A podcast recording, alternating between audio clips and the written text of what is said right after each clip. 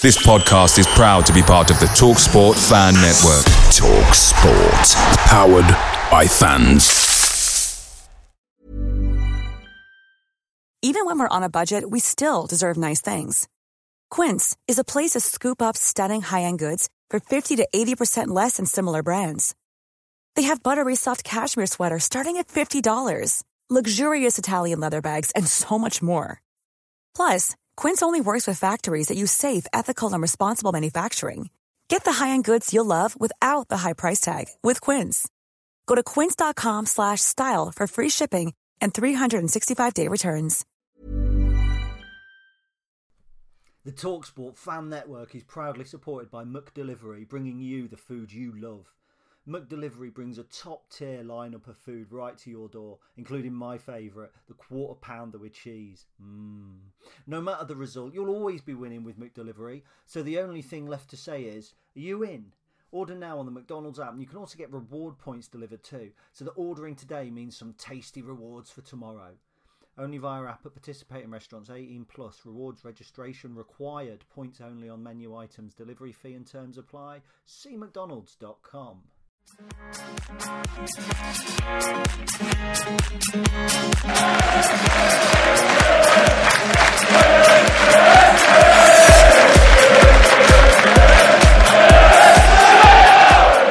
Hello, everybody, and welcome to episode three of the Stacey West podcast. Um, I'm Ben, and I'm joined by Gary. Hello, I'm Gary. And uh, yeah, we are here to talk about everything Lincoln City related. We have dropped the name blog from the podcast, but we've kept the name Stacey West because I think that was what most people decided on, sort of calling it in the end, and that's that's about right, isn't it? Yeah, I think so. I mean, we we wanted maybe to be a little bit edgy and put something different in there, but generally, I think people are more bothered about what we say, not what we call ourselves. So, um, Stacey West blog it is, podcast it is. There's me. Look, I thought I've got it wrong already. Yeah, the Stacey West podcast is uh, is the, uh, the, the decided name for it going forward. We might give uh, some of the episodes, you know, unique names instead of just sort of episode one, two, three, or whatever. We might put little puns in and things like that, but uh, we shall see. You mean like the one with Sweary Ben? The one with sweary Ben, yes. I, I must apologise for last week. If if anyone was offended, it was uh, it just got it got to me. Fortunately, um, last night's game, uh, as we record this on Wednesday, um, last night's game, I, I, managed to get away before the crowds got too bad. But then I think that was only because there was about four thousand people in the ground. Um, right, we'll start off uh, talking about the wonderful result at Exeter on uh, on Saturday. Um, I was pleasantly surprised by this result because I thought, uh, as most people did, I thought this was our first real test in the league, and I think going to Exeter after they, you know, did what they did in the playoffs and, and got to Wembley and everything like that, I think going there and getting a three 0 win was uh, was something that I definitely didn't expect, but something by the sounds of it was was thoroughly deserved. Would you say? Yeah, I think so. I mean, I, am like you. I didn't expect us to go there and win the game. I thought if we came away with a point, that was going to be uh, was going to be a really positive outcome. Uh, and I wasn't really basing it on the playoffs. I know that Tisdale went and they t- lost a couple of key players as well. And you know, I was under the impression that they were going to be a little bit more compact, a bit more direct, a little bit, dare I say, more basic, but but more attacking. So, you know, they'd started really well. And mm. there was a part of me that kind of thinks, you know, you do that long journey down to Exeter. I mean, for, for Lincoln fans of a certain age, you, you know that when you go down into Devon, traditionally we, we're going to struggle. I mean, I'd, I'd, never ever remember us winning away at Plymouth, for instance. Um, mm. But it didn't go like that. I mean, obviously, I think that the training at Bristol City helps. It breaks the journey up. The boys are very fresh. And in John Akinde, we've suddenly, in my opinion, got the best striker in this division, and that's never happened in my lifetime. We've, I've never looked at the division and gone, actually, of all the strikers in the division, I'd rather have him. And he's taking some time to get going. But mm-hmm. for me, if you're putting penalties away and making a nuisance of yourself while you're settling, and then you come into a game against Exeter, and to be fair, he would have scored the own goal. You know, the defender was left with no choice because he had made the run. Um, no disrespect, Matt Rhead doesn't make that run. Matt Rhead mm. is four or five yards ahead of play and the defender boots it upfield. That's what we get in. And for me, it was the first game where we really saw the impact of John Akinde. Yeah, I, I fully agree. Um, you know, I, have only seen the highlights. I, I wasn't at the game. Um, didn't number of different reasons. Basically, one of them was that I didn't really fancy the trip down. Um, but it was, um, yeah, it, it, sounded on the radio. It definitely sounded like you know we we essentially did what Danny said we needed to do, which was put in a professional performance and you know make sure that we come away with with something at the end of it. And fortunately, that something was all three points in a, a very convincing display. Um, the the one thing that I did say at the time was that it sounded on the radio very, very physical. Um, and it's something that we'll come on to a little bit later on as well, uh, after looking at the Checkatrade game. But the um, it, Exeter sounded a lot more, you know, like you say, for, for want of a better word, they sounded a lot more direct. They sounded a lot more, definitely a lot more physical. Um, and that surprised me a little bit, if I'm brutally honest with you. Um, I didn't expect them to see. Well, I didn't expect to see them. You know, having people potentially going in the book and you know people throwing elbows about and and I know Tom Pett got a little bit of stick for for going down and staying down for a bit but apparently if you've seen his eye he's uh, it's it's well understandable why he went down um, but yeah what, what, would you what were your thoughts on on that kind of um, news coming out of the ground, and, and did you get the same sort of feeling? Well, I'm, i mean, I'm, I'm going to be a, contradiction here because I'm going to say one thing about Exeter, and then I'm kind of going to flip it over when we when we talk about um, the the scabs. Um, but they got five bookings, Exeter, and I think what we're seeing there is Lincoln City reaping what we sow um, to a degree. Now, I, I, again, that's not negative. You know, I'll hold my hands up. We've been physical. Matt Rhead is a physical player. Um, mm-hmm. Lots of opposition fans point to the Checkatrade final and go, he could have killed Dean Henderson. Um, I mm-hmm. actually think he was severely misjudged. I think in slow motion, it looks like a malicious assault. In real time, he's protecting himself. But but that's by the by. We we we are viewed as a tough team, and I think Exeter wanted to match fire with fire. I think it's part of their new identity as well. It's, it's kind of like we're not the the Paul Tisdale side, which will pass sideways and backwards, and you know once every so often dip our water and dip, dip our toe in the final third. Um, and I think that you know that they they had a game plan, and it was to stop us playing. And what we do is we actually go and play now. We don't kind of break the game up as much.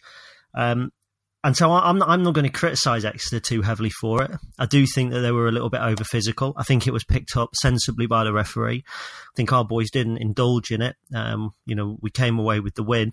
We're going to see when we're at the top of the table that there's going to be rougher, tougher teams than them are going to want to take bigger bites out of us.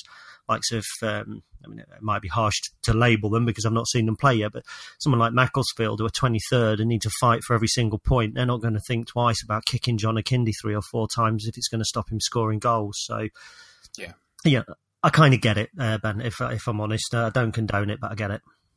Yeah, I, I, you know, I'm. I don't. I, I think the thing for me was that I was very surprised to hear it, given you know the the fact that last season they weren't that kind of team. And I know that that's such a cliched thing to say. Like, you know, if a player if a player gets sent off and you know does something that's absolutely ridiculous, you get people going, "Oh, well, he's not that kind of player." It's like, well, he probably is that kind of player, and I, I don't think Exeter were that were that kind of team last year. Um, but I mean, like you say, I think that that was the way that they had to combat us, and that was the way that they they had to play to to kind of try and stop us from scoring because it, it sounded like we could have gotten probably a couple more if we'd have, you know, really, really pushed on. But I, I, don't think anyone would have said before the game, you know, three 0 away win will uh, will be the, the, the result of it. But yeah, I do. I, I, just kind of going back onto that. I do think there was an element of physicality about them last year. I think Stockley's always been about the elbows, and I think one or two of the centre halves were kind of big old burly lumps. Um, but they, mm. they, have just stripped it back to basics, and you know we, we made a success of it. So not so much maybe in the National League, but certainly there were some games last year where you know we stopped Luton playing by sticking two players in front of defence, and every time anyone tried to get anywhere near, they kicked them. And we have to hold our hands up and say that we've done it in the past and, and we'll do it again in the future. Um, and I think there's a, there's a level, and I think Exeter's level was, I hesitate to say acceptable, but it was just inside the line of what I would deem to kind of be a tactic rather than just outright thuggery. Yeah, no, I think I think that's that's fair. Um, so that was our long trip down south, which saw us remain at the top of the league, which is still a bit of a foreign saying to me and a bit of an odd concept. But uh, yeah, top of the league at the moment. We're three points clear. So regardless of what happens at the weekend, we will remain top uh, into next week, um, which is a really nice feeling. You know, even though we are six games in, um, it, it's nice to be. It's nice to be the king, isn't it? Just for once. Well, I don't ever remember us being top of the table for a period of time. I mean, I remember under John Schofield, we had a fine win away at Swindon, I believe. Jamie Forrester scored and he capped off a week where we'd beat Rochdale 7 1 and Barnet 5 0. And you know, that was the last time I truly felt we stood a chance of getting out of the basement division. But we were knocked mm. off relatively quickly. And there was always, you know, there's always been a frailty about us hitting the top. There's always been a like, um, like, ah, oh, we've got to top. Let's hang on as quickly as we can. Oh no, we've been knocked off. Whereas right now, I kind of feel that it's, it's almost like a natural progression. It's almost like we're at the top, come and get us. And we're not clinging on. We're stood there with our chests out and our fists clenched, just literally taking on all comers. And anyone that wants to have a go can do. And at the minute, when we've got our full first 11 out, I don't care where we play or who we play, we stand a chance of winning the game. Yeah, I, I think um, the I, I, was listening to the uh, not the top twenty podcast a bit earlier on today, and it, it was a little bit frustrating in a way, but at the same time, it was quite nice to hear them just go, Lincoln won again. We're not going to talk about Lincoln anymore. They've got one of the top three spots. It's like, oh, okay. It, it's nice to hear us get that kind of recognition. I waited 40 minutes for that. yeah, I'm very much the same. Um, yeah, it, you know, it's quite nice to hear that. Um, it, it's good to see that we've got the you know we've got the team, we've got the recognition, and we're, we're getting we're getting better as the seasons as as the season's progressing. I mean, I, I from the sounds of it, again, I, I didn't think we we sounded like we were struggling at any point during the game. I thought we we did really, you know, we sounded really strong. I thought um, you, you, mentioned there about Stockley and his elbows. I think you know him and Bozzy got a little bit more acquainted than he would have liked to have done. But uh, the the interesting thing for me was when I was listening to the radio again, going off at half time. Um, Michael Horton was saying that Bozzy was very calmly talking to the referee, and I thought that's something that I've never seen before. Bozzy just gets his head down and gets on with it, regardless of what happens. So, for something to to tick him off that much to go and have a chat with the referee, it must there must have been a lot of needle there from from Stockley at least. But we'll we'll move on from um, from Exeter, um, and we'll move to uh, our defence of the Checkatrade Trophy, which began last night with, or Tuesday night as you listen to this, um, with a loss to, um, I mean, was it Mansfield Town Football Club or was it, you know, Mansfield Town Amateur Boxing Society? It was, it. You mentioned about Exeter not being thuggish. I mean, Mansfield, let's be honest, they were. I, you know, I, I mean, I tweeted probably 25 minutes into the game, asked what I was watching because I, you know, the first 10 minutes were even. I know, you know, we, we scored a good goal. Um, and uh, let's cover that first. It was a well worked goal from Juan Luque winning the ball on the edge of his own area. A lovely move down the left. Toffolo and Mensah just, I mean, Mensah just glided down. Um, Harry Anderson's subsequent crossing from the right. It, just everything about it screamed team goal, and it was an easy finish, but it was a well worked mm. goal. And then we gave a stupid goal away. Adam Crookes gets a lot of the stick. Sam Slocombe shouldn't be beat that easily from that mm. angle. Um, and then it just descended into a farce. I mean, it, it wasn't yeah. even tough tackling. It was the ball had gone, let's kick his heels away. Or, I mean, sometimes the ball was five yards away and they were taking players out after they'd gone. It, it was almost like one of those um, comedy montages where prison officers are playing prisoners at rugby and it shows you all the dirty off the ball stuff and the little sniggers and winks. It, it, it was, to be honest, it, it was disgusting. And yeah. I think Danny's post match comments were spot on that Mansfield did not care if they picked up yellow cards because there's no consequence. Whether they were looking to take out players to affect us in the league, mm, dubious. But then when you see Harry Anderson knock the ball on and, and uh, three seconds later somebody steams into him and leaves him in a heap on the floor, I, I, I was yeah. I was just I was I was appalled, Ben. I don't know what your thoughts are. I mean, I was I was sat there, and you mentioned about you know after about twenty minutes in or so, it just descends into a farce. I think the point I realised that hang on, this this referee's lost the game. It wasn't even one of the dirty challenges. There was um, there was a moment where the ball went out for a throw in, and being sat in the co-op and the atmosphere not being quite as loud due to you know certain sections of the fan base not not going to the games. Um, it was really interesting because you could hear when people were getting agitated on the field and you could hear certain things being said. And there was one moment where a Mansfield player got the ball for a throw in and he just kept taking two or three steps and just slowly walking forward with the ball. And you could see the referee sort of waving and going, stop, go back, go back. And then he started shouting at him. He's like, back, back, come on, get back. And then he blew his whistle. He, he you know, he blew twice on his whistle. He's like, oi, come on, get back.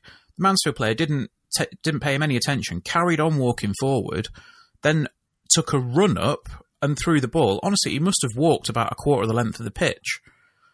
And at that point, I just thought the referee's not been, he's not in control of this game at all.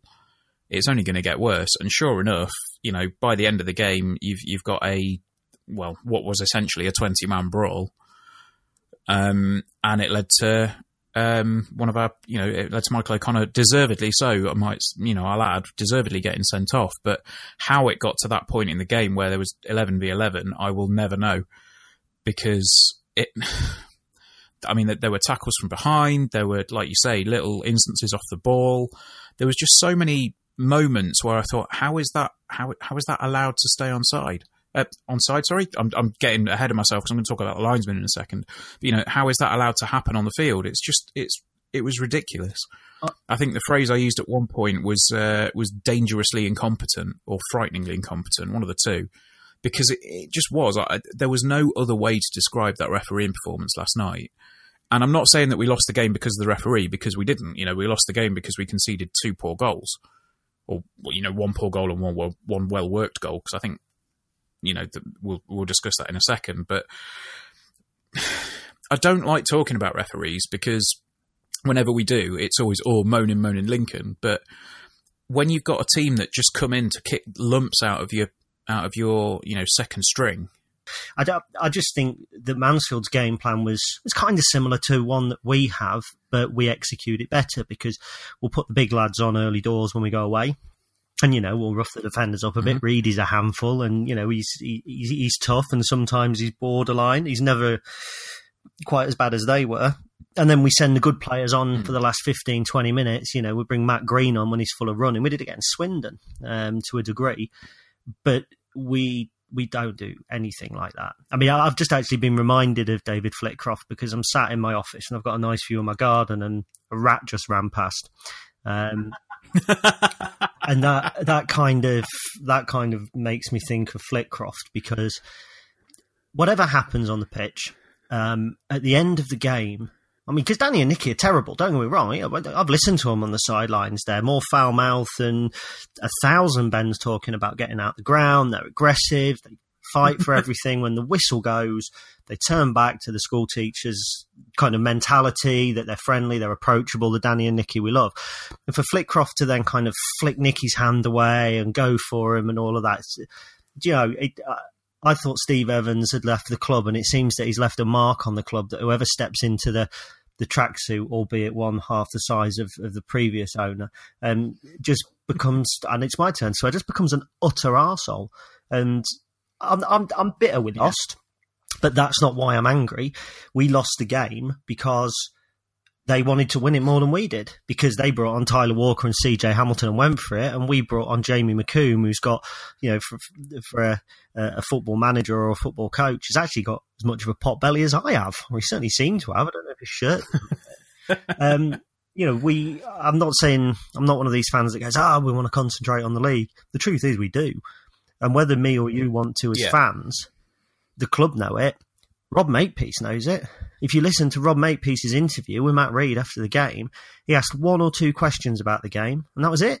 Then they were just saying, you know, what's it been like not getting many games? How how is it having John Akinde pushing you? It was almost like nobody cared, and they will care. Danny doesn't like losing, but at the end of the day, I just, I'll be honest, I'm not. I don't think I'm going to go to the Wolves under 21 game because I, I, just don't think that we. I don't think that we won it, and I don't think there's anything there worth commenting on.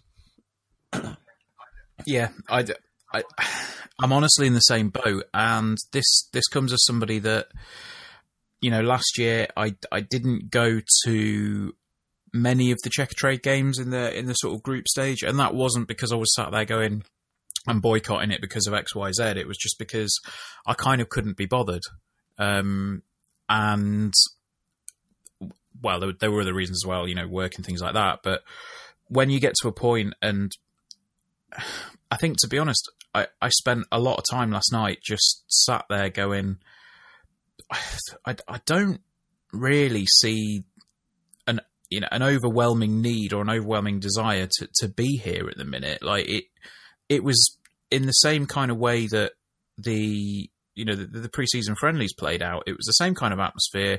It was the same kind of you know oh okay yeah well we'll give you know we'll give X Y Z a run out and we, let's just talk about when we brought Jamie McCombe on for a second because I legitimately sat there with like my mouth was slightly ajar. I was sat there thinking, what? Ha, why is this happening?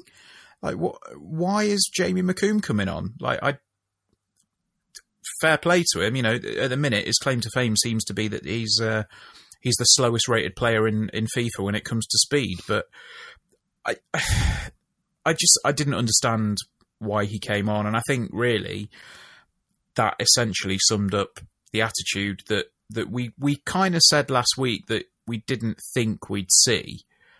Um, but ultimately, yeah, the, the fact that we brought on somebody that, that with all due respect to Jamie McCombe, I don't think he should have a professional footballing contract at this stage in his life. He's, you know, more you know, more than welcome to be part of the coaching team, and and obviously he's, you know, that's that's his chosen path at the minute. But I was just genuinely shocked when he came on. Um, the same age as Jason Shackell. Really? Thirty-five. Bloody hell! that I didn't realise. But I mean, again, that that sort of shows you, like I I'm going to double check that now while we're talking, just in case, so I can retract it. Um, but yeah, that, as, as far as I'm aware, um, him and Jason Shackell are the same sort of age. I mean, look, I think when it comes to um, Jamie, he's, he's got a um, a contract to help us out, and it was needed last night. I had that been a league game, I don't doubt for one second that one or two of the injuries that we had would have been played through. Um, you know, Wharton's Wharton's uh, suspension for me takes the mick a little bit. Um, last night we were we were broken by Ross Joyce, one referee who, has been a clown all his life, um, and uh, you know he, he, took our Notts County game last year at home two two, and he ruined it. Um, and Seb Stockbridge, who was the referee that sent off Scott Wharton um, for Blackburn against Rochdale in the cup last year, and it was in the first round, and his suspension has lasted a year because he left them to join us on loan when, when the rest of Blackburn's games kind of um, kicked in, and therefore didn't technically serve his suspension. So even though he was a member of our squad right the way through to the final, he wasn't serving his suspension because he was cup tied, and that trumps the suspension. It's just ridiculous, utterly ridiculous. He sent off a year ago by a referee who, frankly, is a moron anyway. Um, and now he's still suspended. And uh, yeah, I just uh, again, I think had it been a more important game, we would have shuffled things around. I think when you look at the bench, and very few people noticed that we had um, young lad on the bench, Adebayo Smith. Now, mm. not many people know a lot about Adebayo Smith. Um, he was a he had a trial at Watford. Uh, very promising youngster. Didn't quite get a deal at Watford and came here on trial in the summer uh, and played against Derby under 23s as far as I'm aware, I think he scored in that game. Now, there's a website called All Nigeria Soccer. They're big fans. Um, they put a, a, piece up when he signed for us saying he'll be near the first team very soon. Um, I'm just beginning to wonder if, you know, when you see him on the bench, is he? You know, one is he a young lad. Is he is he close to the first team, or is he at least close to kind of making a bit of a name for himself? But anyway, I mean, uh, you know, that's the that's the squad. You have young players. You have your Jamie McCombes. Um, he came on. He did a job. Greatest respect to him. I think he's a very important character behind the scenes. I think he's he's very influential. I think he stood by the club quite well because, as far as I'm aware, whether he still does, he certainly lived in Harrogate and was driving here. Um, mm. I'd, I wouldn't be surprised if there isn't an element of, of grooming there as well. If they're kind of uh, pushing a bit of the Cowley mythology onto Jamie McCombe, because then if we got to League One, and if a big club came knocking and Danny and Danny and Nicky were thinking, well, we're, we're, as far as we can here, we're top of League One. This is West Ham. You know, is there some? Is there a natural successor in in house? And, and Jamie McCombe might just be that. So that's that's where I stand on McCombe anyway. Yeah, and and you know, I don't want to I don't want to sit here and say you know, oh, why is Jamie McCombe support the club? I, that's not my intention with, with what I said at all. I think you know, he he is a very important person behind the scenes. I, I was just genuinely surprised to see him, you know, pull on the red and white last night and, and come on and, and play for us, you know, as long as he did. Um, but we'll we'll we'll move on from the officials. I think all we need to say about the linesman last night is that I, well, I don't think he could really understand the offside rule if you got out flumps and uh, flumps and drumstick lollies to explain the bloody thing. Um, but the, um, the, you know the way that the way that Mansfield set out was was incredibly disappointing to see. And what was really disappointing about it was that when um, you know when the two subs came on in the second half, they actually looked all right. You know they were playing some good football. They were moving the ball about well, and I thought their goal, you know, their second goal was actually really well taken. Um, it it kind of cut us open at a, a point where I didn't really think that we we didn't look like we were being threatened all that much, but they they managed to get a shot off and it, it you know rifled in and, and fair enough it was a very well taken goal but I, I just don't think their their attitude to the game like you said earlier was was necessary. Um, and the fact that you know at the end we were actually just about to walk down the uh, down the steps in the co-op when the, the, the when the brawl broke out, and I, I can't. I saw the put, you know, I saw an arm going across, and I thought, "Oh Christ, here we go." And my initial thought was, well, if you've got one red card there, surely there's got to be another one as well. If there's a if there's a brawl like that, there's no way that it's only coming from one side. Um, but looking back at it, it I want to say it's six or one half dozen either, but it's it's not really. I think O'Connor gets caught up in a you know in a in a, uh, in, a in a bad tackle and he reacts very poorly. Um, Danny was right to criticise him in his post match, but I, I, just think if it hadn't have been as rough and tumble and you know a game that was played with as much needle as it was, I, I don't think we would have been in that situation, and I think it would have finished without as many cards being needed. Because um, I, I, think six. Do they get a fine if it's over five yellow cards per team? I'm not sure. The Checkatrade plays by its own rules. They probably get fined, but they only have to pay it on weeks when there's Checkatrade games or something like that. It's, yeah, it's ridiculous. I, I, think of the I think of the red card situation, and we'll, we'll probably wrap up Crawley here. But I think of the red card.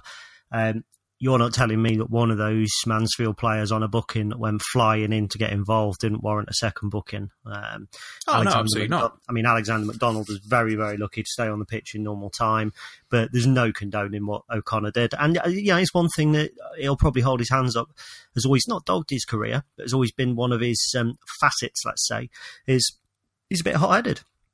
You know, he wasn't yeah. he was here. He was here uh, on loan originally because he had fallen out with the crew manager. Um, he's, you know, he's he is a hot-headed man, and I think he's settled down a lot. But if you poke a wasp's nest, it doesn't matter how dormant it is. Eventually, a wasp's going to come out and sting you, and um, I think that's what's uh, that's what's happened. But look, we, we I think we put it to bed, and I, I, I think we probably best move on and, and, and have a look at the uh, the weekend's tie, which is when we play host to Crawley Town. How do you how do you see that one panning out? Well, it's the return of uh, the the crisp folding wonder that is Ollie Palmer. Um, I I, I want to kind of call you out on something a little bit that, that you said over the close season that as uh, initially in the first few games looks like it might have come back and, and slightly bitten you in the arse where you were saying about if Ollie Palmer's your number nine, you're not going to get that many goals. And so far, he's scored in all but one of their games, and he's he's above John Akinde in the table of goal scorers. Now, I don't think that's going to continue, um, and I think you would be quick to join me in that in that uh, estimate. But how how have you seen the the sort of rebirth, if you like, of, of Ollie Palmer, and, and do you think it's going to come back to nippers in the bud on uh, on Saturday? Oh, he'll score on Saturday without a doubt. It's what Ollie Palmer does. He he, he loves the big games. He loves the needle. He'll score. He'll run up to. He'll probably come and find me. He'll he'll probably if I'm sat in a box, he'll come round into the executive lounge as part of his celebration and find me because he you know he likes to celebrate as well. Um, and then he'll find out he was offside. Yeah. Fingers crossed. Well. I, I did say if Ollie Palmer was your number nine, you weren't going to score a lot of goals or you weren't going to get promoted. I stand by that. Um, I'd still say that Ollie Palmer uh, will not score enough goals to get Crawley promoted. I think if he if he scored forty goals, I don't think he'd get Crawley promoted this year. Um, he's I still think he's like Bambi on ice, unless something mm-hmm. phenomenal has happened in the summer. Um, he's ungainly. He's unorthodox. Um, he doesn't know what he's going to do uh, until five seconds after he's done it. He constantly proved me wrong last year because every time I groaned that he came on, um, he would score and every time I then backed him in a in a blog, uh, he he would fail to score. I just he's an unknown quantity, but I think you can mark him out of the game if you know his game. Um, and and going back to the flippant comment about him scoring on Saturday, I would like to think that we know his game um, well enough to be able to snuff out his threat. And uh, if he does score against us, um, I will probably go into hiding. I, am liking the fact that you didn't actually make a, um, you know, a, a, bold statement there, as if he does score against us, then I'll, you know, bear my arse in Lincoln High Street or something like that, because I think it's it's almost inevitable that it's going to happen. Um, I I don't think. I'm going to say this now. I'm going to be bold with my prediction, and you know, watch me come on this podcast next week with my head between my legs. But I, I don't think we've got a problem on Saturday. I I don't think we're gonna really have too many issues getting past Crawley. That uh, you know, as of this recording, they've still not found a new manager. Um, there are obviously there's rumours, but one rumor that was really bizarre was that yeah. Kevin Nolan was going to go and replace Harry Kewell after Harry Kewell had replaced Kevin Nolan, which I thought was one of the more bizarre stories of the week. Um, but I, it's not the most bizarre though. Yeah, go on. Pierluigi Casiraghi.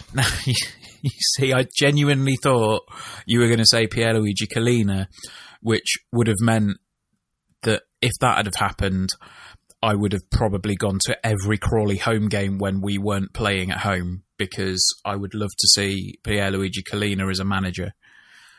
It would improve the standard of refereeing in League Two, that's for sure. Can you imagine if if Pierluigi Collina was a manager? Can you imagine how how clenched every single referee that comes out to ref against Crawley would would be? You would be able to stick a piece of coal in between their cheeks, and they would crap out a diamond every single week. It would be absolutely magnificent to watch. But no, um, yeah. I think even if Crawley come into come into the bank on Saturday with a uh, with a new manager in tow, I I can't really see them. I, I, can't see them overcoming us at the moment. We you know we are looking incredibly strong. Um, I was saying to somebody the other day we've we've dropped two points in six games. How is that possible? This isn't the Lincoln City that I know. Like we, it's it's the Lincoln City that I'm more than happily going to you know grow to love or grow to know, but it's it's weird to say that, you know. Um, I, I just can't see them. I can't see them coming past us. I mean, I'll issue a word of caution because I went into the Crawley at home game last year with the same sort of, you know, we should win this, and and we drew nil nil, and they were very impressive. Um, we're focused on Ollie Palmer, and and we're we're probably doing one or two of their other players um, a bit of a disservice because uh, they've got, and I think he's the standing manager actually uh, Philip Morais, who uh, was was at Bolton Wanderers, I believe. Um, now he's he's a real talent, and uh, you know he, he, was a big signing for them. And I think I think Kewell was well backed in the summer. I think they sold um, Baldwin or Baldwin, whatever they call him, and I'm sure there's some pronunciation of that that I'm getting horribly wrong um, to Notts County. And then there was a bit of panic, kind of, oh God, we've sold some good players, we better bring some in. Uh, and so they signed Morais and they signed, um, and again, I'm sure there's a pronunciation I'm going to get wrong, but um, Von, Von Salot from uh, Bradford, centre half. It's about Vincelot, I think. Hmm. um, and they're two really, yeah, they're two big key players. I mean, the, the, I'll call him the big lad from Bradford, but he, he's going to be looking at, at, snuffing out any balls that come into John Akinde, who will play. I'm sort of almost certain it'll be John Akinde up front. Um, Morais has been playing on the right wing of a 4-4-2, I believe. So he'll be up against Toffolo. Now, against Notts County, I boldly predicted that Toffolo would, would get skinned uh, by Enzio Boldewijn, uh, Baldwin, or whatever his name was, uh, and it didn't happen. Um, again, I like Harry Toffolo, but I like him attacking, and there's still a question mark over that he's defending. Certainly, when he's left centre back, he's Adam Crookes, um, which it won't be this weekend. So. Mm. Uh, there's also Dominic Poleon, uh, whose name I can pronounce correctly uh, first time. He came from Bradford as well. Now he flopped in League One, but he's very much a League Two striker. And and Poleon and Morais behind Palmer are, um, have had the most amount of shots on target, I believe, for Crawley. So they're going to offer a threat coming forward. Um, but as you said at the, the top of my uh, my little speech here, Willington City, um, we're currently on the best team in the league. We're looking down on everyone else, saying come and take us apart. And if there's a Crawley podcast out podcast out there looking at our squad, I can guarantee that they can pick out more than three names who they're going to be fearful of. Um, we should win it uh, but there's a, an outside possibility that Crawley will come and shut up shop and, and, kick us off the park. So you know, it's it's another test. It's another big test of, of, of where we are and and how we can take them apart. Yeah, um, I, I, am not worried, but I'm I'm cautious. I think is probably the best way of, of describing it. Um, if we, you know, if we play to our strengths, then I, I don't think we've got any problems. But if we play like we did the other Tuesday night at home, then we might have something to worry about in the first half. Maybe I I just can't see us at the minute. We we're knowing how to see games out. We know how to you know get in front, get our noses in front, and then. I think this is the clever thing about Danny at the minute is last season we were very good at, at getting in front and just sort of holding on for the result and maybe grinding a few out when we, we could have gone on to get more. This season, I think he's he's pushing forward because he knows we've got that talent up front, and he knows that we can. If we get one goal, then we're more than likely going to go on and score another one. If if you know if if we can expose a weakness in a team, and I think the the ability that we've got in the squad now is such that we can we can look at things and go right, okay. We know that, for example, you know if, if their right backs um, or yeah, if they're, if they're right back like a couple of weeks ago um, at the uh, was it the county game? No, sorry, it was a Swindon game. It was a Swindon game where their right back, you know, was was aging a little bit, shall we say, or you know, he wasn't quite the player that he once was. Danny knows that we've got the pace down that left hand side to to get past their right back and, and get across in. So it's very easy for us. Well, I don't want to say it's very easy, but it, it you know, it, it's easy for Danny to sit there and go, "We can take this team apart, and I know how to do it." And I think he's got the confidence now, and the players have got the confidence to actually execute on that, rather than last year, like I say, when maybe there was a couple of people that that didn't want to push that. You know, they didn't want to push the boundary, they didn't want to push that envelope, and, and they just sat back a little bit. Maybe, you think that's a fair statement to make, or? Yeah, possibly. I, I, I, I think we're a better team. Um, I, yeah, I absolutely buy that, and I think that we should absolutely 100% win this game. They're 16th in the table, um, and like you say, I, I think we've always been aware of, of, of, weaknesses that we can expose. A little bit harder when you're playing a team that just lost their manager, um, whether they get a new guy in or not. Even if they did, I wouldn't think he would be in the dugout now because it would be announced tomorrow, so it would be unlikely. Um, go on then, Ben. Give us a prediction. Um, I reckon it'll be uh, it'll be two one with uh, a late Ollie Palmer goal to to give them a little bit of hope. I'm going to go for exactly the same score, uh, and I'm going to go for Ollie Palmer to put one in his own net, um, and finally uh, give me a, a, goal I can truly cheer and feel quite smug about at the same time. Um, now, uh, um, what what point in the pitch do you think Ollie Palmer's going to finish his celebration at? Uh, I think he'll probably finish it at my house. I think um, I think if he's got my home address, he'll run all the way here. Um, I, I, think uh, if he scores, there will be a round of boos because he will not um, hold back. We saw it against Mansfield. He didn't have a particularly bad time here, but knowing the character that Ollie Palmer is, and, and I, I do hear things which I can't say on the podcast, as you know, and I just think there was elements to Ollie Palmer's personality that don't fit with the ethos that we have. Let's say that much. Um, he okay. will celebrate and he will do it in yeah. front of our fans and he will let them know that he feels he was wronged while he was here. Um, I just hope he doesn't get the chance. Yeah, I think that that was the thing that that's the thing that worries me a little bit. Um, there was a there was something that went round. Um, something that went around a while ago. I think it was just before the season started, where um, there was a few. I think it was like a Q and A that was done with Ollie Palmer. Uh, I think it might have actually been on his Instagram. Actually, now I think about it, um, and a lot of you know there was a lot of questions coming, uh, going at him about Lincoln and and you know the, the the his, his time here. One of the things that went out uh, one of the questions that got asked was, you know, do you see your time at Lincoln as as a positive or a negative or um, I can't remember the exact wording of it, but I think he he kind of said, "At the minute, I view it with frustration, but in time, I know it's going to be a good thing for my. I know it will have been a good thing for my career."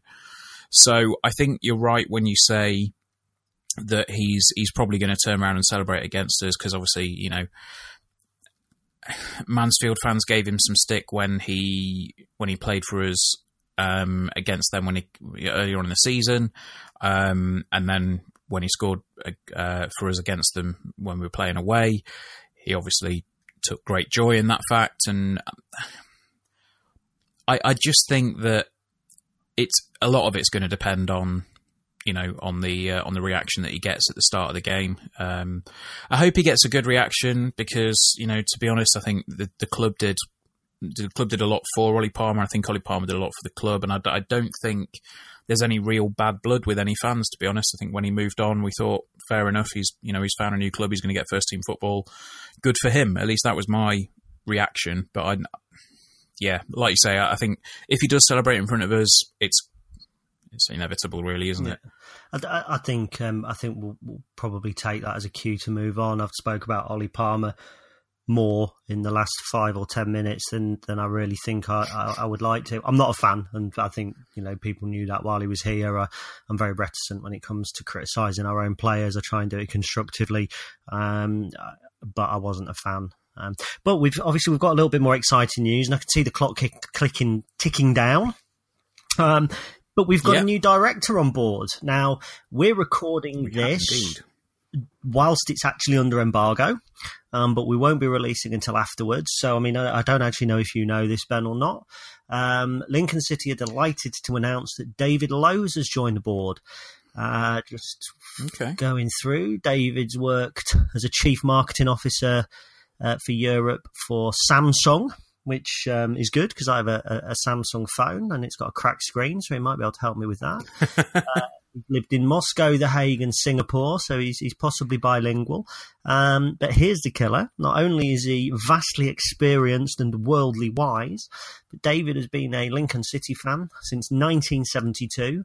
His parents still live in Lincolnshire, and they've been season ticket holders at Sincil Bank for many years.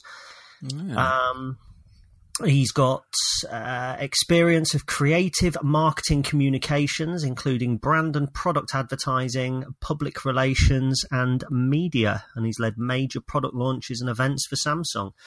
Um, I, I, think the flip side to this is, first of all, David, where have you been for the last ten years? Because we, you know, probably needed you in, in the conference. Um, but you know, joking aside, I think it's it's another very positive move by the board um, to bring somebody else on on board, shall we say? I'm saying that word too many Yeah. times. Um, with the investment and and with you know a, a wide range of skills, certainly in things like communications and, and and PR and media, because I think some people believe that the club need to improve that area. I, I tend to think that they take a lot of a lot of stick, to be honest, and I don't think all of it's justified. Um, but it's more expertise and it's another investor. I think that's very good. Absolutely.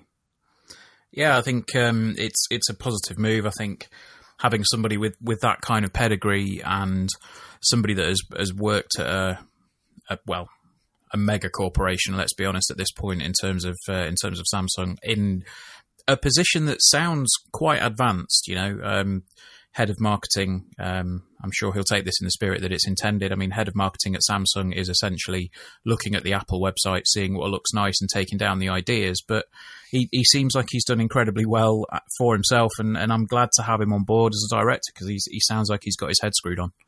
It's, we're, we're not a real podcast, Ben, are we? Because all we do is sit here, praise the board.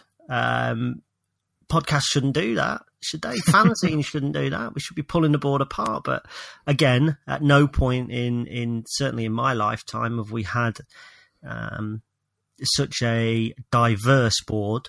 You know, I, I think we've had as a board that's as popular. I think when Rob Bradley kind of saved the club from complete and utter extinction. I think that the board were incredibly popular. So, you know, I don't think it's uh, it, it's an oddity, um, but he just adds another string to the bow. I mean, I, I'm I'm a personal friend, or I'd like to think I am, uh, of Roger Bates, who you know I think is a, a great bloke on the board. He you know he started off just like me and you, but you know writing a fanzine before podcasts were available. Um, we've got Clive, who every time I talk to Clive, I feel enthused. I think Clive could make me believe more or less anything. He's got a very gentle manner, but he's also got a kind of a, a, a slightly forceful manner as well, which I think is good. I just think that in terms of where the club are off the pitch, there's work to be done. I appreciate that infrastructure and a lot of the other stuff, but I think the right people are in place to do the work. And I think whenever we get an addition now, we're not reading down about what money they're putting in or anything like that. The, the, we're always reading about what they do, what they bring to the board. And with the greatest of respect, they're not local businessmen done good. They're not the local carpet guy who's, you know, just inherited 70 grand and wants to buy up on the board and turns up to the meeting in his loafers and sports jacket or whatever. These are, these are serious people. These are proper businessmen. Mm. These are people that have performed with big companies. Um, and I, I, you know, the only way is forward. Yeah. I, it, it's a it, it's it's a weird time to be a, a Lincoln fan. Um, it's it's a wonderful time to be a Lincoln fan, but at the same time, it's very weird. Like looking at things from from perspective of you know, there is a man that once remortgaged his house to make sure that his football club that he supported didn't go out of business, and he became the chairman and led us to what was at that point one of the most I want to say nearly successful, like one of the the most kind of semi-successful periods in the club's history, where we you know we got to the playoffs. You know, for for as many years on the trot as we did, we we had two trips to Cardiff, and you know everything there that that stemmed from Rob Bradley, like you said. It it was nice to to be involved with that, and you know the position that I was in at the time, I was kind of involved on a little bit more of an advanced level, but Rob was um, Rob was a really nice guy to to be around and to talk to as well, and I think um, yeah that that feeling of of a community club's come back with with Clive and Danny and Nikki and and uh, you know obviously Bob before he uh, before he took uh, took his leave is uh, has done absolute wonders, and I think um, I, I think there are a number of people that have been at Sincil Bank for quite a while now, and you know, obviously some of the new guys that have come on board. Um, I think there are several people there that will. It, well, if I had it my way, they would never have to pay for a pint in the city again. Let's just put it that way. Um, but I think that's a good point to wrap it up. Uh, it's always nice to see new investment coming in. I think it, like you said, it's it's nice to see that we've not even mentioned, you know, the fact that there's money changed hands with with him coming on board. Um, I know there were some financial things that may have come out a few weeks ago, a few months ago, but that might have been for something else or another director that came on. But I think you know we, have not even begun to probe the amount of money or what you know the money that's changed hands or the money that's gone into the club. It's just we've got a director that's got some serious business acumen about him, and it's only going to help the club. And we'll see what happens from there. I think just to bring this director thing to a close, there was a cash injection. People saw it on the accounts or wherever they look. I mean, I, I don't tend to involve myself a lot in that. Um, that cash injection seemed to coincide around the time that John Akinde came to the club. So you have to wonder um, mm. did somebody put their hand in their pocket to help bring the best striker in, in League Two to our club? Um, if they did, it would be very typical of the club not to want to promote it as well because they're not um, about that kind of self promotion. As I know, you know, I touched on it. I won't talk, but something that they've done very recently for me that it's not under embargo, but at the same time, you know, they're, they're not public they don't want to go kind of go out there and shout about the things that they do. So um, so I, th- I, think what we'll do we're, we're, gonna have to move on to plugs. I've, I've just actually glanced out my window and David Flitcroft's run past again so I'm gonna have to go and fire up the air rifle in a minute. Um, we'll move on to plugs and I, I shall go first if that's okay. I can see we're just ticking over time wise very very nicely. Um, I'd like to first of all to plug the new fanzine. It's a very, very limited run. Um, I think when you printed, uh, I say I think I know because I ordered it, uh, 150 off. I think we've got about 40 left. Um, they're going to be on sale before the Crawley game. Um, three quid a pop, very funny. Lots of other people writing in it instead of me, so you know it's going to be reading the same old tosh that I churn out every day. Um, yeah, lots of people uh, contributed to it. Chris Ray doing his cartoons, which are absolutely phenomenal. Uh, George Willoughby, who's a, a, a, say a rival blogger, but you know we're all imps, aren't we? Um, which makes me cringe a little when I say that. Um, so yeah, that's my first plug. Second plug, more important plug uh, author Ian Plenderleith. Now, he wrote a book called Rock and Roll Soccer, which was the definitive story of the uh, the failed American Soccer League, the one with Pele and Bobby Moore and uh, etc. He wrote a book of short stories, which are very, very good, and reference Lincoln as well, called um, for whom the ball rolls. I hope I read it, but I'd, I'd, I'd, read the stories and can't quite place the title. He's written another that book. That is an excellent title, if it is. By the way, that is superb. He, uh, Ian Plenderleith, fantastic writer. Um, he was a contributor on one of the very first Deranged Ferrets.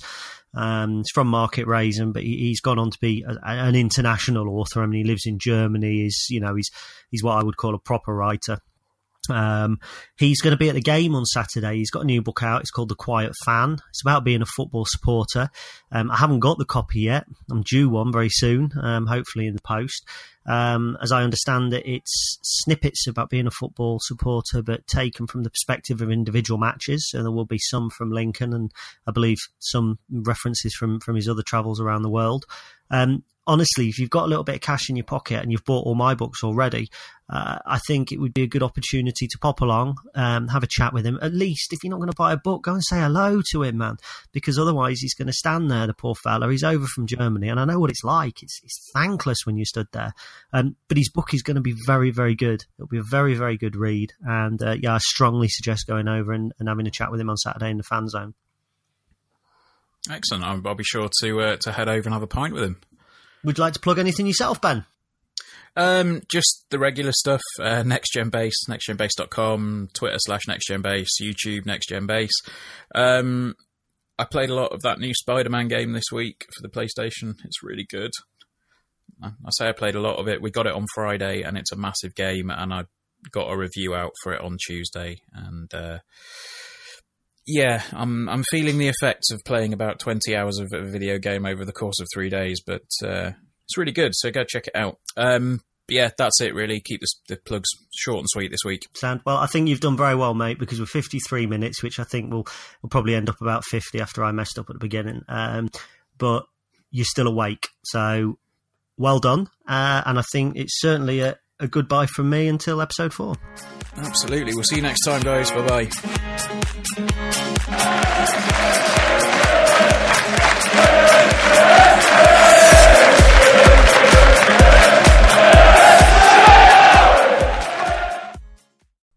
It's the 90th minute, and all your mates around watching the imps on iFollow. You've got your McNugget share boxes on the go. Your mate's already got booked for double dipping, but then you steal the last nugget, snatching all three points. Perfect. Order McDelivery now on the McDonald's app. You in? At participating restaurants, 18 plus serving times, delivery fee, and terms apply. See McDonald's.com. Even when we're on a budget, we still deserve nice things. Quince is a place to scoop up stunning high end goods for 50 to 80% less than similar brands. They have buttery soft cashmere sweaters starting at $50, luxurious Italian leather bags, and so much more. Plus, Quince only works with factories that use safe, ethical, and responsible manufacturing. Get the high-end goods you'll love without the high price tag with Quince. Go to quince.com/style for free shipping and 365-day returns. This podcast is proud to be part of the TalkSport Fan Network. Talk Sport. Powered by fans.